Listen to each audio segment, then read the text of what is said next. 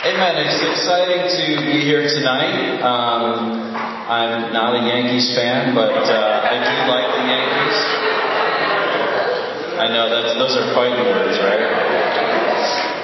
Um, I wanted to introduce first Fiona and I. Um, we are. Uh, a lot of people kind of think that once you're an elder, you're full time.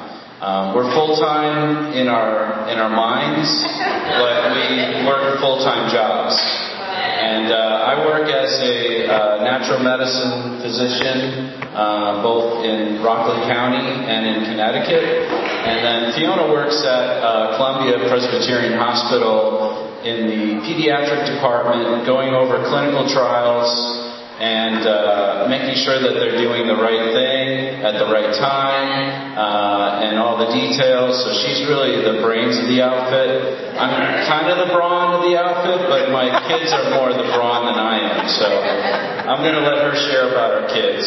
Yeah, so we have two boys, obviously. You can see him. Kyle's 27. He lives in San Diego.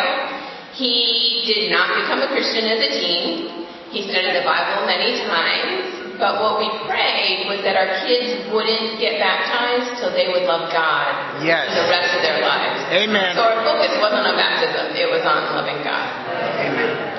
Not that there have not been challenges, but um, so then when he was in a college, the church in Greenville, South Carolina, a real small church, didn't have a church leader, and God brought somebody who had played college football in college, and it was the perfect person for him who was playing football in college. So God worked that out, and then he moved to San Diego because Shane Engel, I don't know if any of you remember him, he used to lead our teams. They were very close, and thank goodness that Shane loved him even in spite of him when he was in high school. um, so they're together now again in San Diego, and he's an acupuncturist there. Um, Blake is one month away from graduating from college at Northeastern in Boston. He studied civil engineering. He just passed his fundamentals of engineering exam, and he's applying for jobs in marketing with athletes. so we'll see, and God will laugh at him because he didn't want to plan on staying in Boston, but maybe he will get a job in Boston in three months. So those are our boys. And he became a disciple when he was in ninth grade, having watched all the poor choices that our older son made in high school, and he wanted to avoid those. Wow. Okay, so um, we have a lot more material than we will probably cover tonight. And uh, what we really wanted to focus on, at least for you know this time that we're here with you, is um, focusing more on our relationship with God, focusing more on us as Christians um, in our marriages. However, I have a lot of information about intimacy and the physical relationship that I have never really talked about, but I've got some material. So, you know, maybe if uh, Maurice wants to have a men's night, I'd be happy to come back and speak. Yeah. I'm not sure about Fiona speaking to the women, but uh, uh, be happy to cover more material in that direction. So I want you to turn your Bibles over to the book of Acts. And the title of our lesson is Are You Hiding or Hosting? And what we're going to do is take a look at two married couples in the book of Acts, two different married couples, and just kind of glean from their example, whether it's good or bad. You know, we can always learn from people who make mistakes. Um, sometimes we learn more that way. Yes. And so we don't have to experience it, and we can just learn from their mistakes. So um, let's turn over to Acts chapter 4. And we're going to start in verse 32. It says, All the believers were one in heart and mind. No one claimed that any of his possessions was his own, but they shared everything they had. With great power, the apostles continued to testify to the resurrection of the Lord Jesus, and much grace was upon them all. There were no needy persons among them, for from time to time those who owned lands or houses sold them, brought the money from the sales, and put it at the apostles' feet, and it was distributed to anyone as he had need. Joseph, a Levite from Cyprus, whom the apostles called Barnabas, which means son of encouragement, sold a field he owned and brought the money and put it at the apostles' feet. Chapter 5. Now a man named Ananias, together with his wife Sapphira, also sold a piece of property. Okay, we're going to stop right there. I know that this is a bit of an extreme couple, and I don't want to uh, you know, kind of look at this from a negative perspective. Um, but I do think that there's some really important concepts and principles for us to learn from from this particular couple. But you know, this was kind of a special time in the church. They were uh, in need of money to support the people that stayed in Jerusalem, to stay in the church and be a part of that church and build it in Jerusalem. And so they were looking for donations. And uh, people were selling their lands and bringing the money or the proceeds to the apostles, and and then the apostles would distribute out as the need was. So um, here we have, you know, we have Joseph, who is called Barnabas, who sold a field, gave it to the apostles, and they distributed. it. And then we have this uh, couple named Ananias and Sapphira, who also did the same thing. To be positive, they sold a piece of land and it intended to give it to uh, the apostles to distribute for the needs. Um, let's keep reading. So Ananias, together with his wife Sapphira, also sold a piece of property. With his wife's full knowledge, he kept back part of the money for himself, but brought the rest and put it at the apostles' feet. Okay, so let's think about this for a second. Part of it is, uh, I, I want to look at this from a positive perspective that Ananias and Sapphira had intended to give this money. But I don't know what money does to certain people. All I can remember is when we bought our first house and I had a check in my hand for $103,000 for about two seconds before I gave it to uh, the the owner or the realtor, um, it felt pretty nice. You know, that was a lot of a sizable amount of money. But you know, it was gone before I could really think about anything more to do with it. We were going to buy the house. But you know, here Ananias gets a sum of money, and he decides to hold some back for himself. Um, you know, the temptation was there. I don't know if his intention was this from the beginning or not. We don't know. But we know that when he got that money in his hand, the temptation was there and he held some back. All right. And who else was there watching this? His wife. His wife, right? So with his wife's full knowledge, he kept back part of the money for himself, but brought the rest and put it at the apostles' feet. So he still intended on giving the rest of the money, um, you know, to the apostles to be distributed. Now the question is, okay, what was wrong with this scenario? I'll be happy to take some hands, some thoughts that you guys have. Like, what do you see wrong with this scenario? Yes. Well, I think to me, um, it, it appears when I'm looking at it, he made a promise to, I guess, to the mission of, of giving. Like he reneged on, he appears to like renege on something. So I think his like, like I agree with you. I, I think that the idea was there to do the whole thing, but some along the way, it appears to me, I, I thought the same thing when I read it, that the idea was to help. He made a promise that we would sell property, and everyone else was doing, and give the entire amount to mm-hmm. help everyone else. But then that changed somehow. So the, what I'm saying is wrong. He made a promise for a certain amount, and then that, that amount changed. Yep. So he made a promise and he didn't keep his promise. Yes.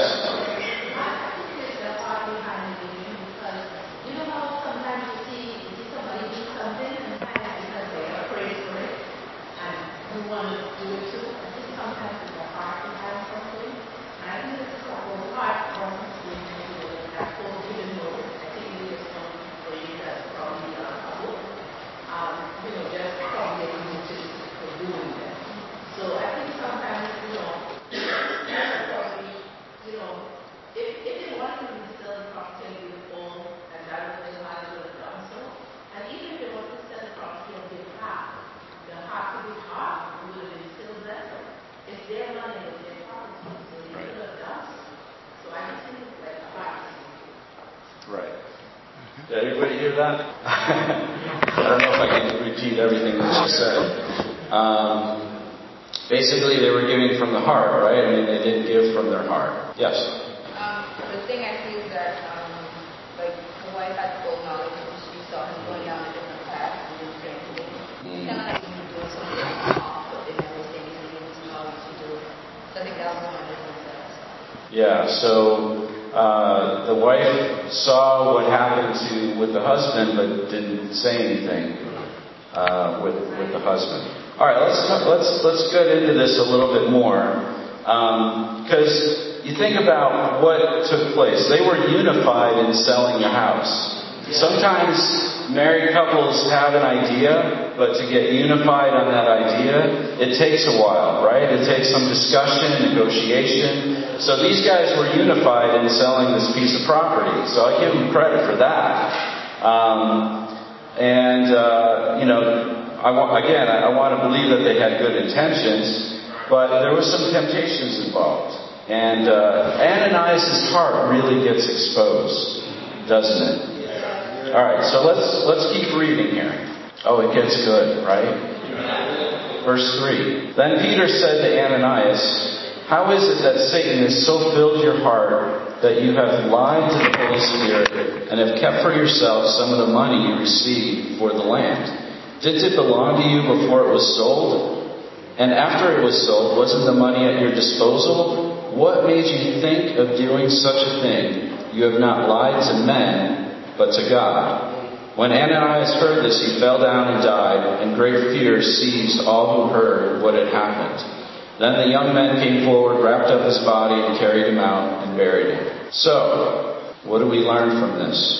You know, some things that may have uh, uh, motivated this, you know, in terms of why did Ananias continue to go through the motions of giving the rest of the money, making it look like he's giving the full amount. You notice Peter didn't ask him. He knew it, just like that. Somebody had their quiet time that day. Peter was in touch, and he knew exactly what was going on. Um, but, you know, Ananias wanted to look as generous as Barnabas. He wanted to be noticed. Maybe he wanted to be a Bible talk leader and he wasn't getting the attention that he, he thought he should be getting. And so this was his way of kind of looking a little better, looking good, right? Nobody's ever had that temptation before, right? So, you know, let's think about this. The temptation of wanting to look good as a couple, okay, not just for yourself, but as a married couple. Because if you're like us, Fiona and I agree on everything. Sorry, that's that's that's a joke. so, you know, we want to look good as couples, but it's an extension of our relationship with God. And uh, if our motivation is to look good, it's it's gonna it's not gonna turn out well. So, you know, the question I have is, how real are you as a couple to each other and how real are you to the people around you as a couple? Are you talking to people? Are you really letting them into their into your lives, into your marriage? You know, it's challenging sometimes when people ask you questions that are kind of penetrating and, you know, the temptation is to be defensive. But yet, we need exactly that. We need to have our, our marriages wide open and real because what the world sees us, right? The world sees us anyway. But more importantly, who sees us? God sees us. So we can't lie to God. Ananias thought he could get one over on God. Or, I mean, I don't know what he was thinking. You know? I mean, God sees everything. He knows everything. He thought he could actually, you know, do this and get away with it. But I want us to really think about um, our own marriages and to really think about how real are you with sharing what's going on in your marriage. You know, how real are you about your drinking habits? How real are you about looking on the internet and seeing sites that you shouldn't be visiting? Talk about it. Um, you know, how real are you about the type of speech that you give? Wow. Is everything wholesome or are there curse words coming out? Wow. How are you when you get angry? How do you treat each other when you're angry? Uh, how about bitterness? Whether it's towards your spouse or towards work or towards somebody in the church, where does that come out? Your spouse sees everything, right? And we can be the same way as Ananias and Sapphira, right? We can cover it up, not say anything, and just keep the keep the lie going. Keep keep looking good because that's you know we want to look good in the church. You know I, I didn't I didn't come to church because I was in good shape. I came to church because I knew I was lost. And the only way I'm going to stay saved is if I'm open and real and and really uh, opening up my life. Yeah, amen. And opening up our my life so that I can be trained and, and taught to be better. Okay, yeah, I'm 55 years old and I'm still not there yet. I don't even know when that's going to be. Um, I want to have Fiona come up and share just a little bit about uh, a time in our marriage where things were a bit of a struggle, not too long ago. So when Blake was in 11th grade, you know, he was going to be going off to college, and we were doing the eight essentials of marriage. Guys, did you guys do that too? So Mark was teaching a class on loving his wife. I didn't go to church that night because I was really struggling. So we, you know, he had gone to school when our kids were three and seven. And so there were some things that we had, I mean, he was, there were some semesters he took like 38 credits. I mean, it was 28 credits. It was crazy, you know? So we sort of adopted some habits, you know? I mean, trying to keep the God first and the kingdom and priorities and things like that. So at times, I sort of slipped off the radar to keep everything else going. And it kind of came to a head. So he called Steve Kennard right I mean, he went in and did the class. He had to tell everybody where I that I wasn't coming because I was, you know, having a hard time. And then we we got with Stephen Lee. We talked, you know, I talked through how I was feeling, and Mark was able to hear it. I had been expressing it for a while, but it was the first time that he really heard it. But you know, we can't be afraid to be honest and to be real because that's the only way we can move forward. And sometimes it looks ugly. Sometimes it looks really ugly. Sometimes it, it makes people think, what are you doing? But we just have to get back and be real and stay with God and He'll pick us back up. You know, thank goodness that, you know, we can fall down and God wants to pick us back up.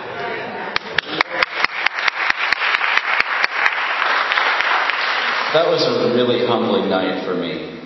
Um, you know, I prayed that nobody would ask me where Fiona was because she had told me, I'm not going to church to hear you be a hypocrite.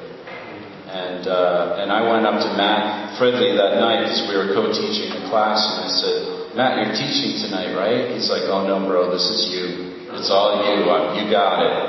And I was like, oh. So then he asked me, where's Fiona? And I said, well, this is what happened. So I told him exactly what took place and he's like, well, good luck with the class.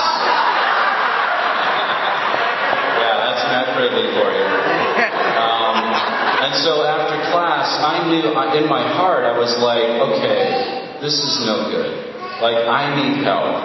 And so I literally went around to the fellowship to ask who could get with us that night to talk. I was not going to let that night go by without getting somebody, know, somebody set up so that we could start talking. And we did get together, and to be honest with you, it was so hard to hear what Fiona had to say. It ripped my heart out. And yeah, yeah, I know that she had been trying to say some things. I just wasn't hearing it. Um, but in front of Stephen Lee, I couldn't, you know, ignore it. I couldn't neglect it. I had to hear it. And, you know, some changes needed to be made. And that was the beginning. that was not the end. It didn't stop there. Like, we continued to get together with other couples. I was willing to get with whoever. I didn't care if they were just baptized or what. You know, we're going to get together and start talking to people. Amen. And, um, you know, Matt and Stacy kind of stepped in and they helped us and then we started helping them and it was, it was great. You know, was, we really needed that to, to get us to a different place in our marriage. And we're still talking about, you know, our stuff to other people. Um, but, you know, the question is, do you have those people in your life? You know, there was a time where uh, we didn't have, you know, we were kind of doing our own thing, you know, in the church. Discipleship was like, whoa, I'm not doing that. You know, I've been through that before. That's just too much. But, you know, I think we've come back around. That discipleship can be done in love. It can be done in a sensitive way. Um, we can build those relationships and build trust and really just let everything out. Let that, you know, not have to hold that stuff in and, and really talk through our stuff so that we're transparent with each other. God already knows what we're about, so we're not hiding anything from Him. But um, you know, we need to to uh, you know work with our pride in that way to to overcome that. Okay, so I want to talk about something else here um, because what happened with Ananias and Sapphira is symbolic for where their spirituality was.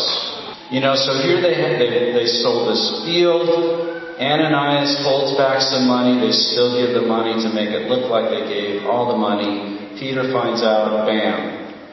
So Ananias was holding back from who? From God. Now, we are talking about money, and I can't help but talk about money a little bit here because that's kind of what the story is about. And sometimes money does, like I said before, strange things to our hearts. We want to hold on to it. Um, and, you know, special missions contribution is coming up. And I know that there was a challenge that us as elders put before the church to, to go beyond what we've been giving. You know, to go uh, uh, ten times what we've been in terms of our, our weekly contribution. I mean, I'll be honest with you, that is overwhelming to me. But how can I outgive God, right? Mm-hmm. But it's also about intending and what your intention is to give. And if you intend to give God a certain amount, and when you get it and you hold something back, that is a reflection of your faith. That is a reflection of your spirituality. That's a reflection of how much you trust in the Lord. So again, I want you to think about what are you holding back? And I'm not just talking about financially, but what are you holding back from the church? What are you grabbing onto? Is it time? Is it getting with a brother that you're not necessarily so happy about getting with? Is it serving? Uh, is it, um, you know, whatever it is, you fill in the blank for you. A lot of us, you know, being a Christian is not comfortable. Jesus said we have to deny ourselves, right? So that just that's a disclaimer right there. It's not going to be comfortable. It is not something that happens naturally. We have to work at it. And we got to keep working at it and keep working at it. Now, I want you to think about that as a married couple. What are you holding back as a married couple? How much more can you serve? How much more can you give? What more can you get your involvement in to help out? It's not about leading. I mean, if it were up to me, I wouldn't want to lead anything. I would just be serving people. I have, I'm, I love doing that. And, you know, I'm not necessarily up for, I don't necessarily want to be, you know, on stage and, you know, that's, that's really not me. Um, I mean, I, I, you know, Larry drags me up there every time we have a big service. It's like, "You're coming up." I'm like, "I'm not an elder yet." He's like, "You're coming up." Um, you know, but I'd, I'd rather be a servant And, and that's really what, that's why we're here. Um, to, to serve and to at least, you know, serve a little bit to help you guys to know us a little better as well. Um, so the other thing I want to kind of have you think about is um, what was the outcome of Ananias and Sapphira's marriage? It ended in this chapter, right? What was the outcome? Death. Death? Okay, what was the outcome on the impact on the church? Fear. Why? Because people got it. So Ananias and Sapphira were probably not alone. There were some others that were wavering a bit. And so, you know, they did impact the church in a positive way, but it doesn't have to be that way. True. I mean, you know, God wants to motivate us out of love, not fear. Um, but, you know, He's serious about sin. He's serious about us growing and changing and being the lights of the world. Okay? All right. So let's go to, let's take a look at another couple. And this is more the positive couple. Um, Acts chapter 18. Acts 18. And I'm just going to read this first part, uh, verses 1 through 4. After this, Paul left Athens, went to Corinth. There he met a Jew named Aquila, a native of Pontus, who had recently come from Italy with his wife Priscilla, because Claudius had ordered all the Jews to leave Rome. Paul went to see them, and because he was a tent maker as they were, he stayed and worked with them. Every Sabbath he reasoned in the synagogue, trying to persuade Jews and Greeks. So here we have this other couple, Priscilla and Aquila. And they're tent makers, right? They have a full-time job. And, they, and Paul shows up with a resume and wants a job. And so they hire him and they start working together. Now that sounds pretty cool, right?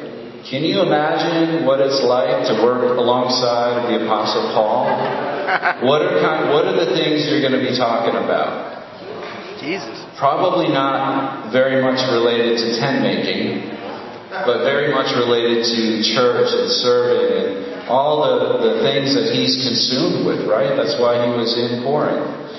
So that's a challenging situation spiritually to have, have imagine the Apostle Paul at your workplace. Yeah. He'd be a better doctor than me. It would make me crazy. Um, but anyway, you know, they stayed there and they worked with Paul. So we're going to skip down to uh, verse 24. Actually, verse 23. It says, After spending time in Antioch, Paul set out from there and traveled from place to place throughout the region of Galatia and Phrygia, strengthening all the disciples. Meanwhile, a Jew named Apollos, a native of Alexandria, came to Ephesus.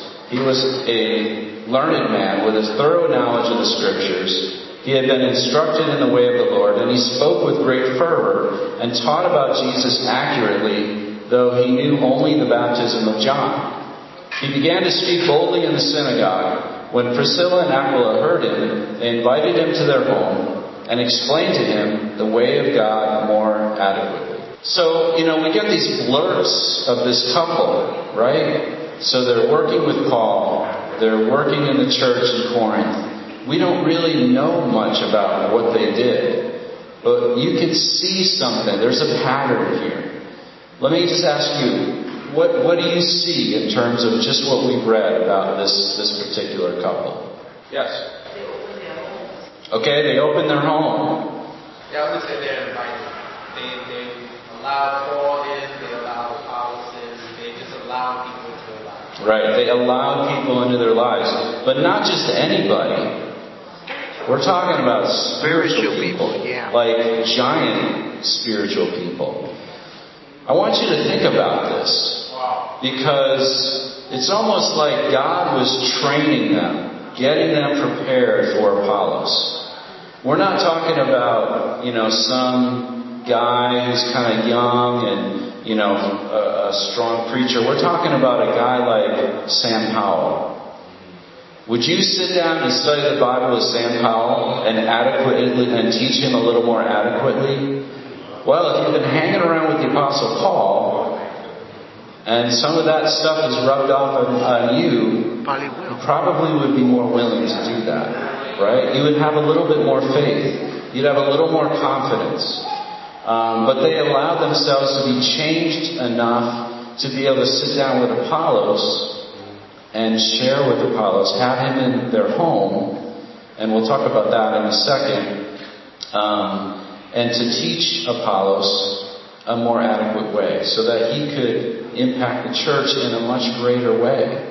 So you see this couple, they're kind of this, you know, no-name couple, but the biggest thing that you see is they're doing what? They're serving and they're working together. They're just together. It's not like it's their they, their names are in the same sentence. So they invite people into their lives and they work together. So that's challenging. Um, I'm going to have Fiona share a little bit about um, just uh, the idea of having people in your home. So it's kind of neat. In the Hudson Valley, what we've decided to do is um, the last week of the month, we're having hospitality nights and inviting people into our homes, as opposed to having, you know, strike Bible talk. And we, when we moved to Hudson Valley, we were the, we bought the smallest house in our school district so our kids could go to school with other disciples. So we still have the smallest house. but, um, so, and also because Mark sees patients in our house, our first floor is a waiting room and our dining room table. So we're good at having dining room, you know, dining room conversation. We're not good at like hanging out in our living room. So part of it is whatever you can do. We have some, thank you. Is um, you know, you might not have a big house. You might not have tons to do. But what you have, God's given you. And so how are you using that to bring people into your life? If it's just one other couple, if it, you can have, you know, we're not the party house. You know, there's bunches of people that are the party house. And amen, I'm so grateful for them. Grateful to clean up, you know, at their houses afterwards. But we're the people that can have one or two couples over at a time. We did have singles over. We had 20 singles. We had like card tables and everything. So it's just making the most of the opportunity you have. It doesn't have to be, you don't have to be a great gourmet. In fact, for years, Mark was the cook in our house. And then when he went to school, I sort of took over. But because I used to be the stress case in the kitchen, you know, like I follow recipes and he used to work in the lab, so he just kind of invents things that we eat. And it turns out great, and I'm like, I can't do that. So, but it's just about are you inviting people in and hosting with what you have? So I, I want to talk about this a little bit more in terms of uh, in, in your marriage. Because having people in your home means that they're going to see you, right? And you're in a position where you've got to give. And you're in a position where if you're not on straight with your wife, there's tension. It's going to come out. There's, they're going to feel that tension. It might be in the food, or you know, they might see it. But you know, to have people in your home means that you're making that extra effort to be that light, to be real. You know, I, it's, it's there are times where Fiona and I we just we talk to people. We have people in our home and we share about you know things that we are struggling with. You know, I don't have to be insecure about it. Um, but there's other people that know. But you know, it's and, and that's what draws the world in because they don't have that. You know, in the church we have so many resources. You have friends. Yes. You know, there's so many evangelical churches that are ten thousands of people, but nobody knows anybody. They don't have relationships like we have. And we have that common denominator that we've all made a decision to make Jesus Lord and to follow Him and to be disciples. That's not what the world has, but we have that. And we can share that, not necessarily, I mean, we can certainly share that vocally, but we can share that with our lives. So, kind of thinking about Ananias and Sapphira, uh, uh, not Ananias, uh, I'm sorry, Aquila and Priscilla. Is that, um, you know, kind of the contrast between these two couples is that uh, you see with uh, Priscilla and Aquila, they, they helped each other. They built each other up. They pulled each other up spiritually. Right. They were doing more and more things. They were challenging. They were doing more faith things. Whereas Ananias and Sapphira were going the other direction. You know, Ananias was pulling Sapphira down because he's the one that made that choice. We don't necessarily need to talk very long about, you know, uh, you know, wives talking to somebody else about your husband. I mean, you just got to get help. And if you're a sister and your husband is sleeping spiritually, I would say first thing to do is start praying. Second thing to do is start praying together. And the third thing is to start getting help. Um, Fiona and I counsel couples, and the first question we ask them, are you guys praying together? Like every day. And, you know, that we do that every day. Every morning we get up, we pray together. Um, it is not the best time of my day. Sometimes I'm like, okay, I don't even know what's going to come out of my mouth. Fiona wakes up in the morning and her brain is going in eight different directions at 90 miles per second in each direction, and she's like, I'm, like, I'm listening to her and go, how does she remember that? Oh yeah, that's right. Oh, I forgot to pray for my own kids. I mean, I'm just like, you know. But, you know, we still pray together in the morning. It may not be my best time, but at least we're together and we're praying and we're setting the stage for the day that we're going to have, whether we're together or apart. Um, I appreciate your attention. I'm going to uh, cut it off here, but I just want you guys to know that we love the New York church. We love the Bronx. Um, you guys have a great spirit. Um, I remember when Hudson Valley was worshiping at Lehman College with you guys, and it was so great. I don't necessarily remember everybody, um, but you know, I, I, I really have in my heart the whole New York church, and so it was a privilege for us to be here tonight, just to share a little bit from our lives. I hope that you. Uh,